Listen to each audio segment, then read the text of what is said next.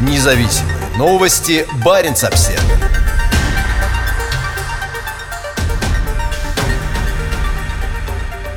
Высокопоставленный российский дипломат. Угроза военного конфликта в Арктике относительно низка. По мнению российских официальных лиц, угроза военной конфронтации в Арктике относительно низка, заявляет высокопоставленный российский дипломат, отвечающий за взаимоотношения Москвы в Арктике.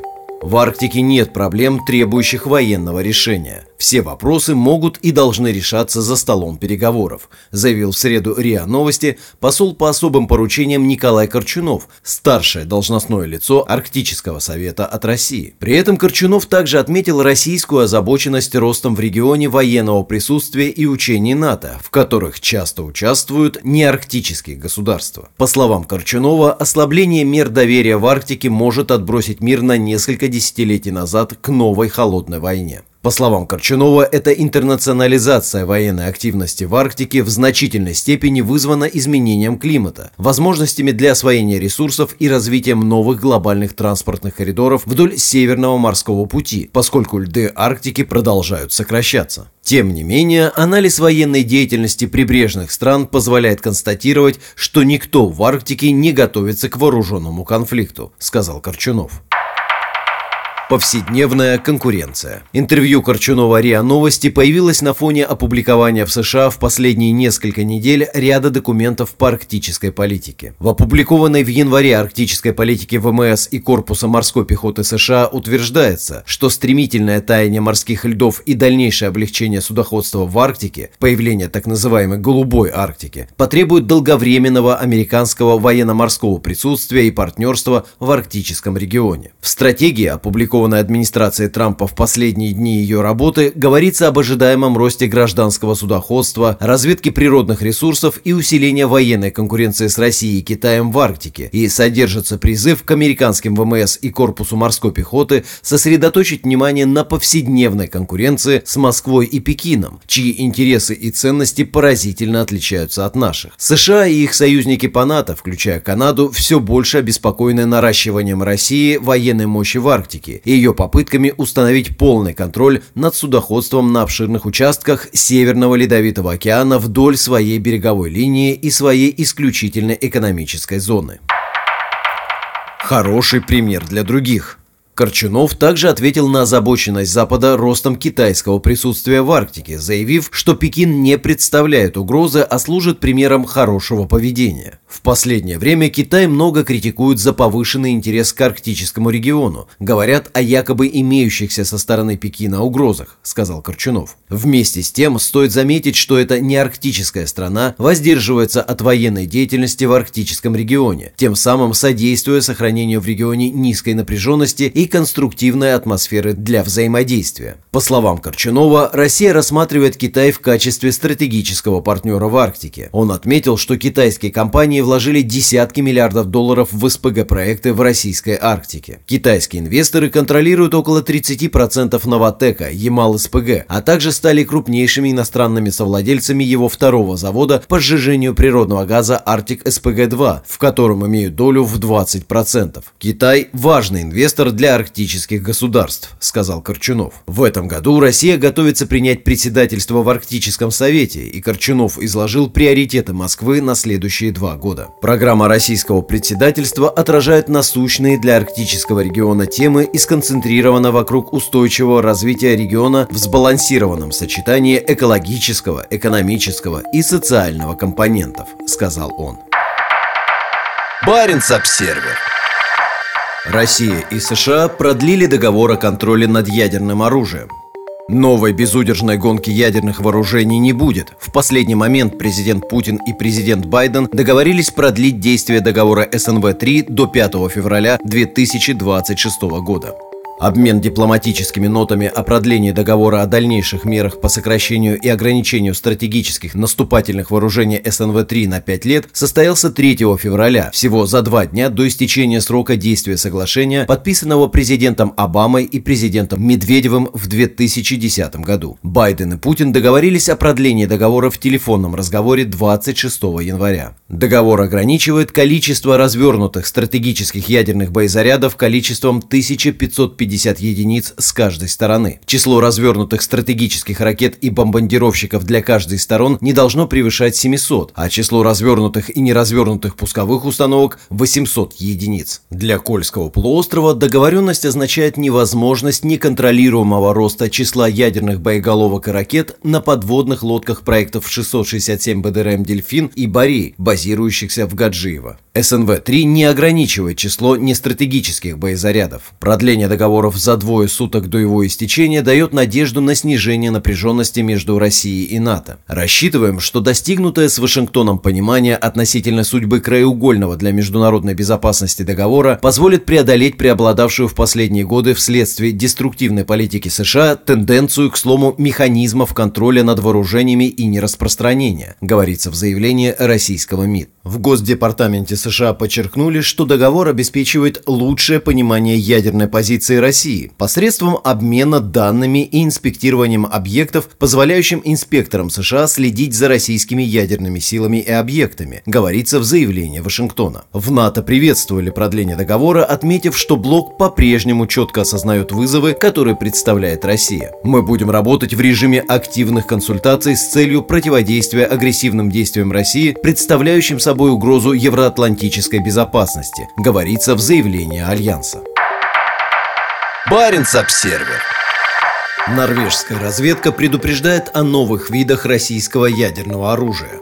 Международные договоры по контролю над вооружениями не успевают за технологиями. Ряд новых систем, которые сейчас проходят испытания, будут развернуты на севере недалеко от территории Норвегии. Как утверждается в ежегодном докладе службы разведки Норвегии НАС, целью такого специализированного оружия может быть облегчение преодоления систем противоракетной обороны или компенсация неэффективности обычных вооружений. Некоторые из новых видов вооружений не вписываются в рамки традиционных договоров по контролю над вооружениями. На прошлой неделе Россия и США в последний момент договорились продлить договор СНВ-3, продолжающий ряд предыдущих договоренностей о сокращении и ограничении стратегических наступательных вооружений между Советским Союзом и США еще на пять лет. Несмотря на значительное сокращение ядерных арсеналов в мире, картина намного сложнее, чем во времена Холодной войны, говорится в представленном в понедельник НАС докладе. Глава НАС, вице-адмирал Нильс Андреас Стенсюнес, дал пояснение по телефону. «Мы обеспокоены тем, что договора СНВ-3 недостаточно для того, чтобы охватить новые технологические разработки», сказал Стенсен ДНС, добавив, что соглашение требует обновления. Особое беспокойство вызывают два вида ядерного оружия – «Посейдон» и «Буревестник».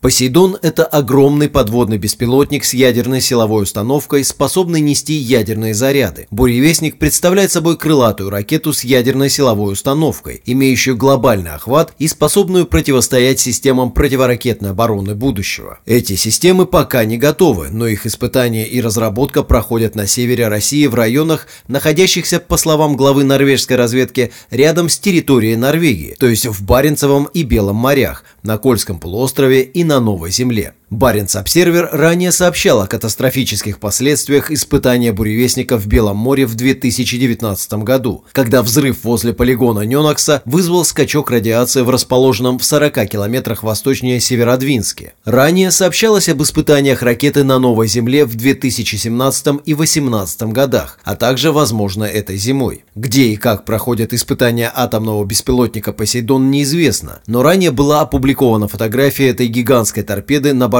судна «Академик Александров», выполняющего специальные задания Главного управления глубоководных исследований. Сейчас на заводах в Северодвинске идут испытания и строительство атомных подводных лодок «Белгород» и «Хабаровск», которые должны стать носителями «Посейдонов».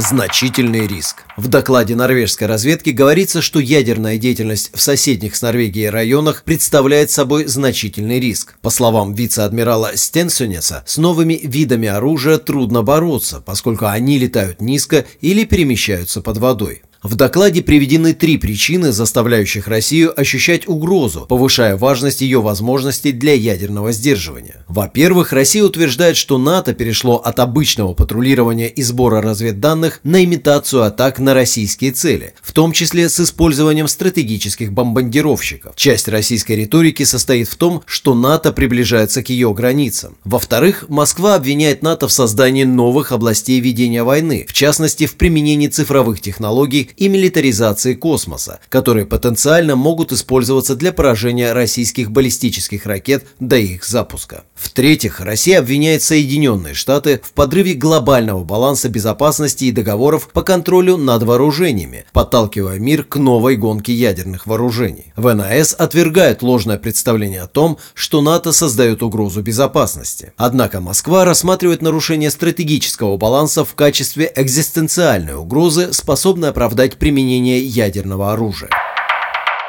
Тактическое ядерное оружие. В прошлом году Кремль впервые опубликовал программный документ об основах политики ядерного сдерживания. Он дает понять, что если Россия столкнется с перспективой поражения в конфликте с НАТО, одним из вариантов может стать применение тактического ядерного оружия для эскалации ситуации с целью ее деэскалации. Ежегодный доклад норвежской разведки четко показывает изменения подхода. Россия не накладывает на себя ограничения на неприменение ядерного оружия первыми. В воскресенье газета «Известия» перечислила новые виды российских стратегических вооружений, призванные обеспечить безопасность страны от потенциальных угроз. Большая часть из них либо проходит испытания, либо уже развернута на севере. Важнейшими российскими полигонами для испытаний этого нового оружия выступают Новая Земля и Белое и Баренцево моря. На Кольском полуострове ядерные заряды хранятся на крупном объекте национального уровня и на ряде более мелких флотских хранилищ. В докладе норвежской разведки утверждается, что в этих хранилищах размещено большое число ядерных зарядов как для нестратегического, так и для стратегического ядерного оружия. Хранилища надежно защищены, но перевозка ядерных зарядов железнодорожным и автотранспортом создает риск происшествий, способных привести к выбросу радиоактивности.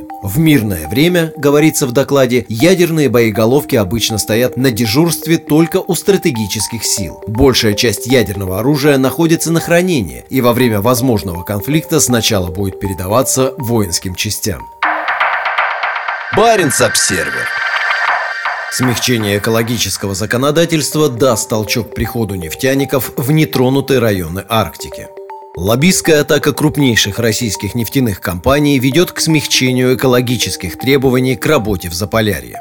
Роснефть, Газпромнефть и Лукойл добиваются от федерального правительства смягчения экологических требований к работе в Арктике. По их утверждениям, новые проекты не смогут быть завершены вовремя без введения более мягкого природоохранного режима. Компании особенно призывают к отмене экологической экспертизы, являющейся обязательной для новых проектов с августа 2020 года. В совместном письме к премьер-министру Михаилу Мишустину руководители компаний заявляют о потенциальных значительных задержках в реализации новых проектов, если не отказаться от обязательной экологической экспертизы.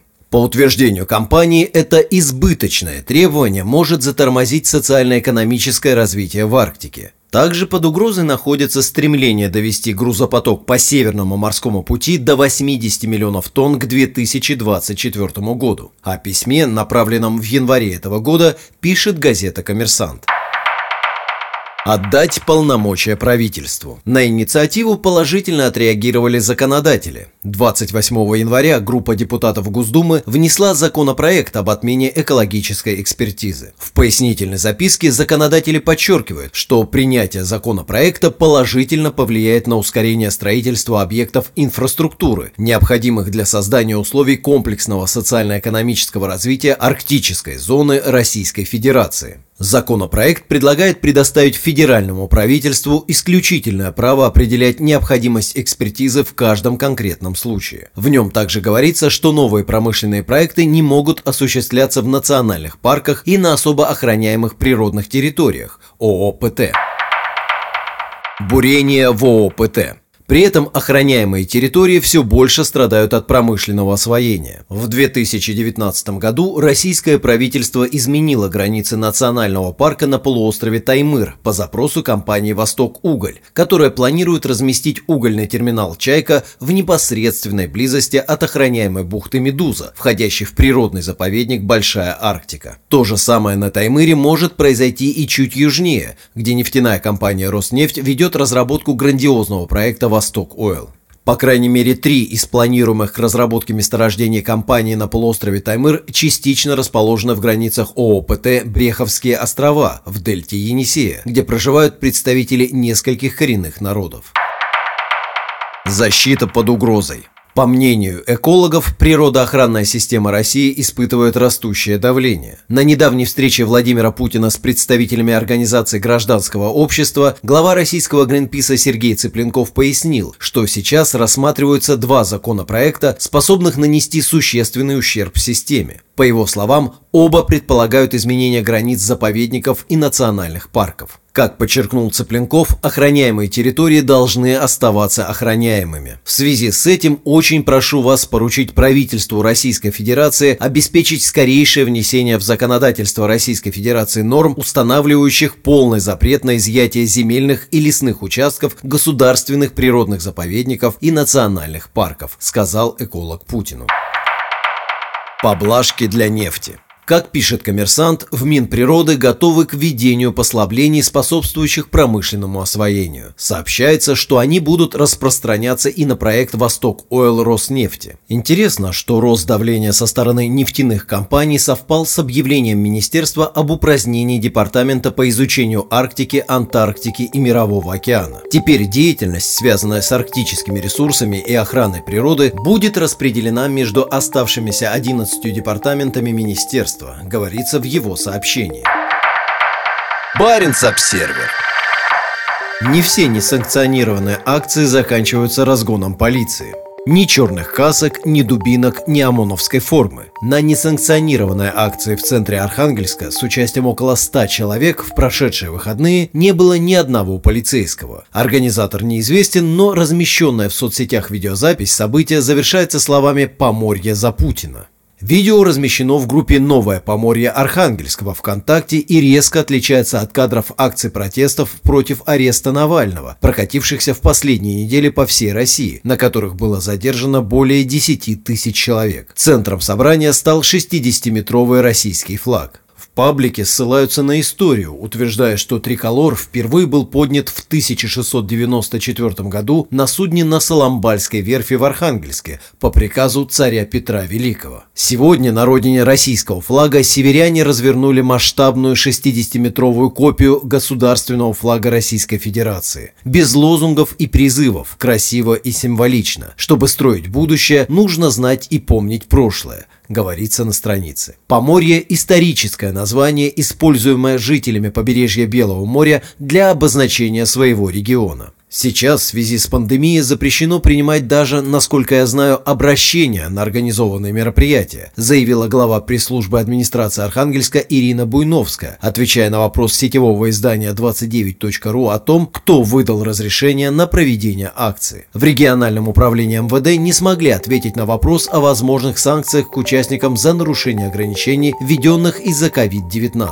Подобные акции в поддержку Владимира Путина прошли в нескольких городах России. В понедельник понедельник пресс-секретарь Путина Дмитрий Песков заявил журналистам, что Кремль не имеет к акциям никакого отношения.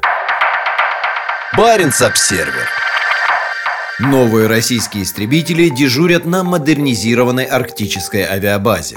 На аэродроме Рогачева на Новой Земле прошла первая смена летного состава и МиГ-31БМ. Сверхзвуковые истребители заступили на боевое дежурство на заполярной базе в начале января. В минувшие выходные ее посетил командующий армией ВВС и ПВО Северного флота. Генерал-лейтенант Александр Атрошенко совершил более чем 800-километровый перелет с Кольского полуострова до Рогачева за штурвалом МиГ-31МБ. Как сообщает пресс-служба Северного флота, визит был приурочен к первой первой смене летного состава и самолетов.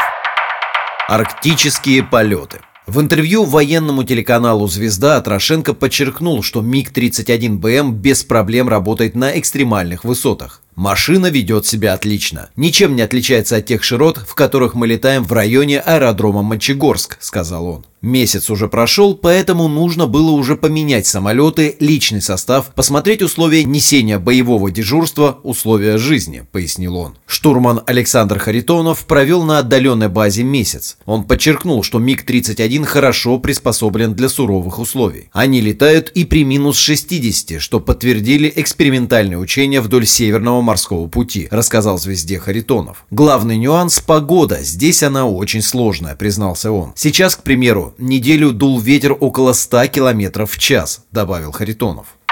Арктическая инфраструктура.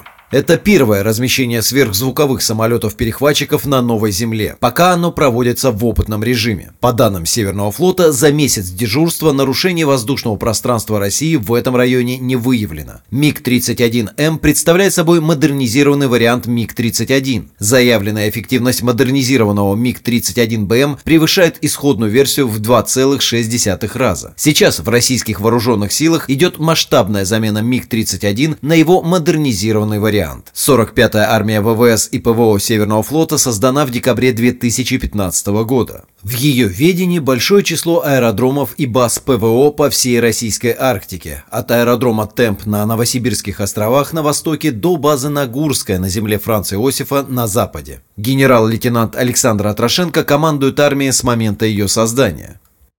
Оборонительные цели. Развертывание МиГ-31 на боевое дежурство на Новой Земле связано с ростом военной напряженности в Северной Атлантике и Арктике. Сообщается, что в феврале ВВС США планирует развернуть на норвежской базе Эрлан оперативную группу бомбардировщиков из четырех Rockwell B-1B Lancer. База расположена в тысячи километров от российской территории, но американские самолеты, тем не менее, вызвали резкую реакцию со стороны российских властей. В комментарии в Facebook российское посольство в Норвегии подчеркивает, что размещением бомбардировщиков Норвегия ставит под угрозу безопасность на севере Европы и в Арктике. При этом наращивание российского потенциала в Арктике несет строго оборонительный и дозированный характер, подчеркивают в посольстве. По словам дипломатов, модернизация военной инфраструктуры в Арктике должна способствовать способствовать развитию экономической деятельности в регионе, улучшению мониторинга Арктики, совершенствованию потенциала поиска и спасания, повышению готовности к загрязнению нефтью и осуществлению рыбоохранных мероприятий. Баренц-Обсервер Росатом вступил в члены Арктического экономического совета. Членство Росатома в АЭС может облегчить России путь к использованию ядерной энергии в арктическом регионе. Росатом – российская государственная корпорация, производящая около 20% электроэнергии в стране. В ее состав в основном входят предприятия в сфере атомной энергетики, машиностроения и строительства. В 2018 году российское правительство назначило Росатом ответственным за управление Северным морским путем – СМП. СМП обеспечивает прямой доступ к Арктике, региону, который становится все более важным для России из-за обилия ископаемых видов топлива. Более того, из-за изменения климата добыча природных ресурсов, нефти и газа становится проще, чем когда-либо. После получения функции управления СМП акцент Росатома на использование ядерной энергии для судоходства, развития инфраструктуры и добычи ископаемого топлива в арктическом регионе, вероятно, станет еще более заметным. Росатом уже владеет первой в мире плавучей атомной электростанцией, работающей в сибирском порту Певек. Также это единственная компания в мире, эксплуатирующая флот гражданских атомных ледоколов. При этом у Росатома есть стремление к дальнейшему развитию ядерной энергетики в Арктике. У компании множество планов, в том числе расширение флота мощных атомных ледоколов к 2035 году как минимум до 9 единиц. Членство Росатома в АЭС значительно повышает вероятность реализации планов развития ядерной энергетики в России. Ядерная энергетика – это сложный комплекс плюсов и минусов, о которых существует большое число различных мнений. Поэтому планы развития российской ядерной энергетики вызывают серьезные возражения международного сообщества. С одной стороны, по сравнению с определенными способами производства энергии, ядерная энергетика более благоприятна для климата. С другой стороны, радиоактивные отходы могут образовывать смертоносные пустоши на века. Учитывая значительное число ядерных катастроф, в том числе Чернобыль в 1986 году и аварии на ряде атомных подводных лодок Северного флота, зацикленность России на атомной энергетике вызывает еще более резкую реакцию со стороны международного сообщества. Greenpeace уже окрестил плавучую атомную электростанцию Росатома Чернобылем на льду. Членство Росатома в АЭС даст России усиление влияния в Арктике, регионе, значение которого для российского правительства все больше возрастает. Очевидно, заинтересованность России в ядерных проектах. Однако обратные стороны этих проектов, например, потенциальные ядерные аварии или катастрофы и обращение с ядерными отходами, могут иметь серьезные последствия для всего арктического региона, затрагивая не только Россию, но и все восемь государств, обладающих территориями в Арктике. Баренц-Обсервер Истребители НАТО встретили российские бомбардировщики в небе Баренцева моря. Во вторник два стратегических бомбардировщика Ту-160 показали мускулы в европейской Арктике, в том числе у норвежского воздушного пространства. Их сопровождали недавно размещенные на Новой Земле истребители морской авиации.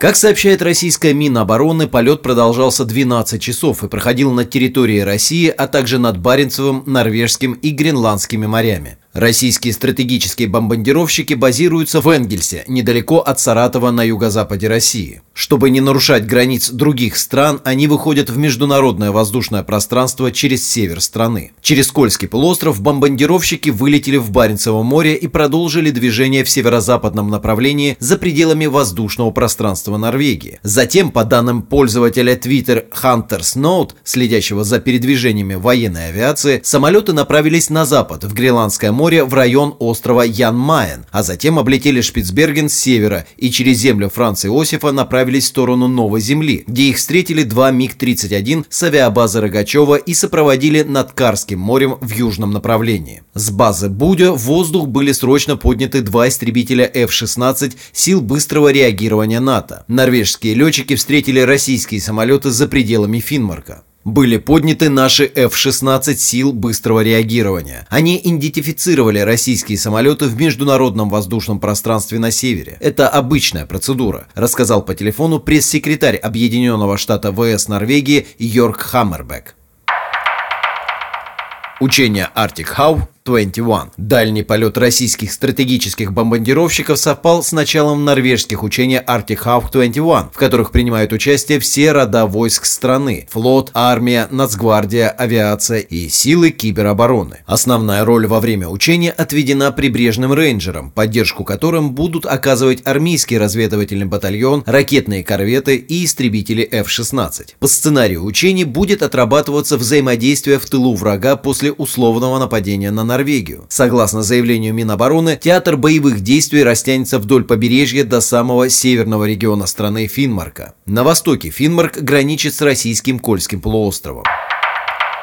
Рост напряженности. В водах Северной Атлантики и Арктики нарастает военная напряженность, так как Россия вкладывает значительные средства в базы и системы вооружений в Арктике, в том числе у северных границ Норвегии, утверждается в опубликованном в понедельник службой разведки Норвегии ежегодном отчете об оценке угроз. На этой неделе Баренц-Обсервер сообщал о первой смене летного состава и МиГ-31БМ на аэродроме Рогачева на Новой Земле.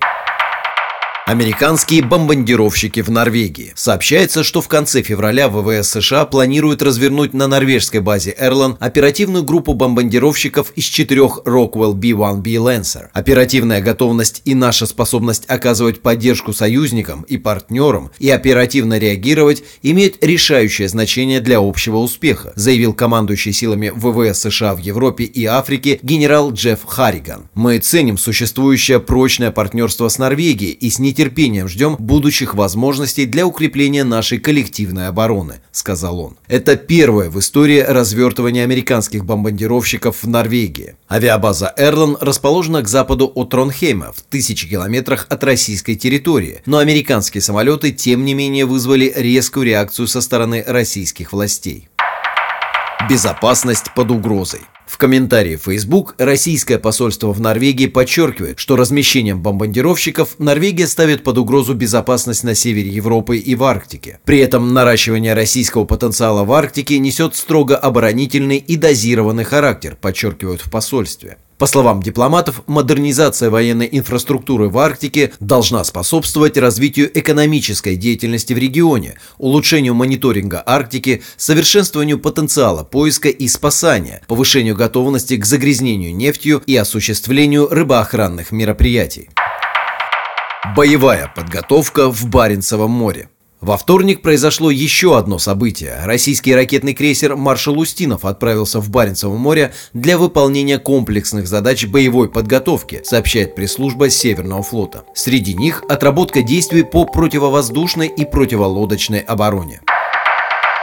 Баренц-обсервер в Тромсе появится база для спасательных вертолетов, которая также будет обслуживать Шпицберген. В пятницу правительство Норвегии объявило о размещении в Тромсе новой гражданской вертолетной базы, которая расширит возможности для поиска и спасания в Европейской Арктике. В Норвежской Арктике растет число круизных, рыболовных и военных судов, а также развивается освоение шельфа. С учетом больших расстояний, холодного климата и полярной темноты, здесь давно назрела необходимость в расширении возможностей поисково-спасательных служб. В предложении правительства парламенту утверждается, что создание в Тромсе новой базы для спасательных вертолетов и ее совместная эксплуатация существующей вертолетной службой администрации Шпицбергена приведут к сокращению затрат и повышению качества. Оператором базы спасательных вертолетов в Тромсе, которую планируется ввести в строй в следующем году, впервые станет частная компания. Другие аналогичные базы на севере Норвегии в Лаксельве и Будя входят в состав ВВС. База в Трумсе позволит значительно расширить возможности использования вертолетов на севере, заявила министр юстиции и общественной безопасности Моника Мелланд. У администрации Шпицбергена есть два вертолета, которые базируются в аэропорту Лонгйира. По оценкам, затраты на совместную эксплуатацию вертолетов в Тромсё и Лонгйире в 2022-2028 годах составят 181 миллион евро.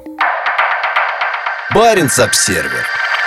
Деревоперерабатывающий комбинат в Кеми станет крупнейшим в северном полушарии. В компании Metsä Group заявляют, что ее новый комбинат для производства биопродукции в Кеми стоимостью 1,6 миллиарда евро создаст около 1500 новых рабочих мест по всей прямой производственно-сбытовой цепочке. 11 февраля Metsä Fibre приняла инвестиционное решение о строительстве на севере Финляндии нового комбината для производства биопродукции. Он разместится на берегу Ботнического залива недалеко от границы со Швецией. Строительство займет два с половиной года, и комбинат должен войти в строй в третьем квартале 2023 года. Благодаря новому производству к 250 рабочим местам на существующей целлюлозной фабрике добавится еще 250. Что еще более важно, в пресс-релизе Metsä Group говорится о создании 1500 новых рабочих мест по всей прямой производственно-сбытовой цепочке на территории Финляндии. Большая часть из них появится в лесном хозяйстве и на транспорте. Лесное хозяйство играет важную роль в самом северном регионе страны Лапландии.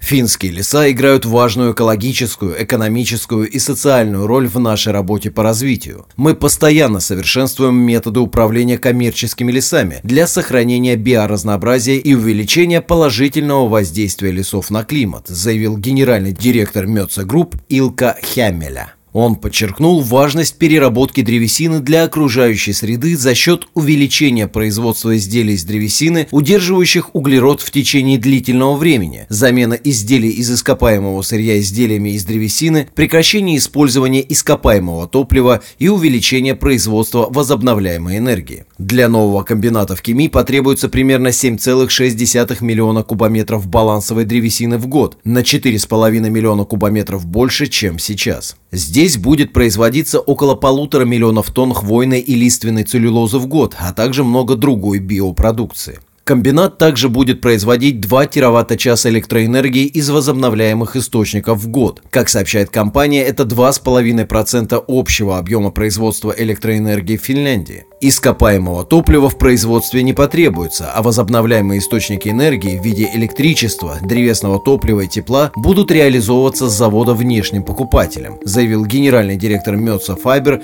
Исма Ноусиайнен. Баренц-обсервер Самый мощный ледокол в мире посреди зимы простаивает в порту. Абсолютно новая Арктика не выходит в море с середины декабря. Первый российский ледокол типа ЛК-60 никак не может приступить к работе. С момента сдачи Балтийским заводом в Санкт-Петербурге 22 сентября сверхмощное судно практически простаивает, а не занимается проводкой судов в толстых льдах Арктики. Во время своего первого рейса к порту приписки Мурманск Арктика дошла до Северного полюса, а позднее отправилась к стратегически важному СПГ-терминалу Сабета на Ямале. Но с тех пор судно простаивает на Мурманской базе обслуживания атомных ледоколов «Атомфлоте». При этом его владелец Росатом сильно занят прокладкой пути во льдах в далеких районах Арктики для быстро растущего числа судов. По словам главы дирекции Северного морского пути Росатома Вячеслава Рукши, у Арктики проблема с цилиндрами низкого давления. Судно вернется в строй 18-20 февраля, рассказал Рукша агентству Port News. Турбины для Арктики произведены Уральским турбинным заводом в Екатеринбурге, который также поставит их на четыре других ледокола типа ЛК-60. Следующий из них, Сибирь, должен быть сдан в эксплуатацию в конце 2021 года, а сдача последнего в серии Чукотки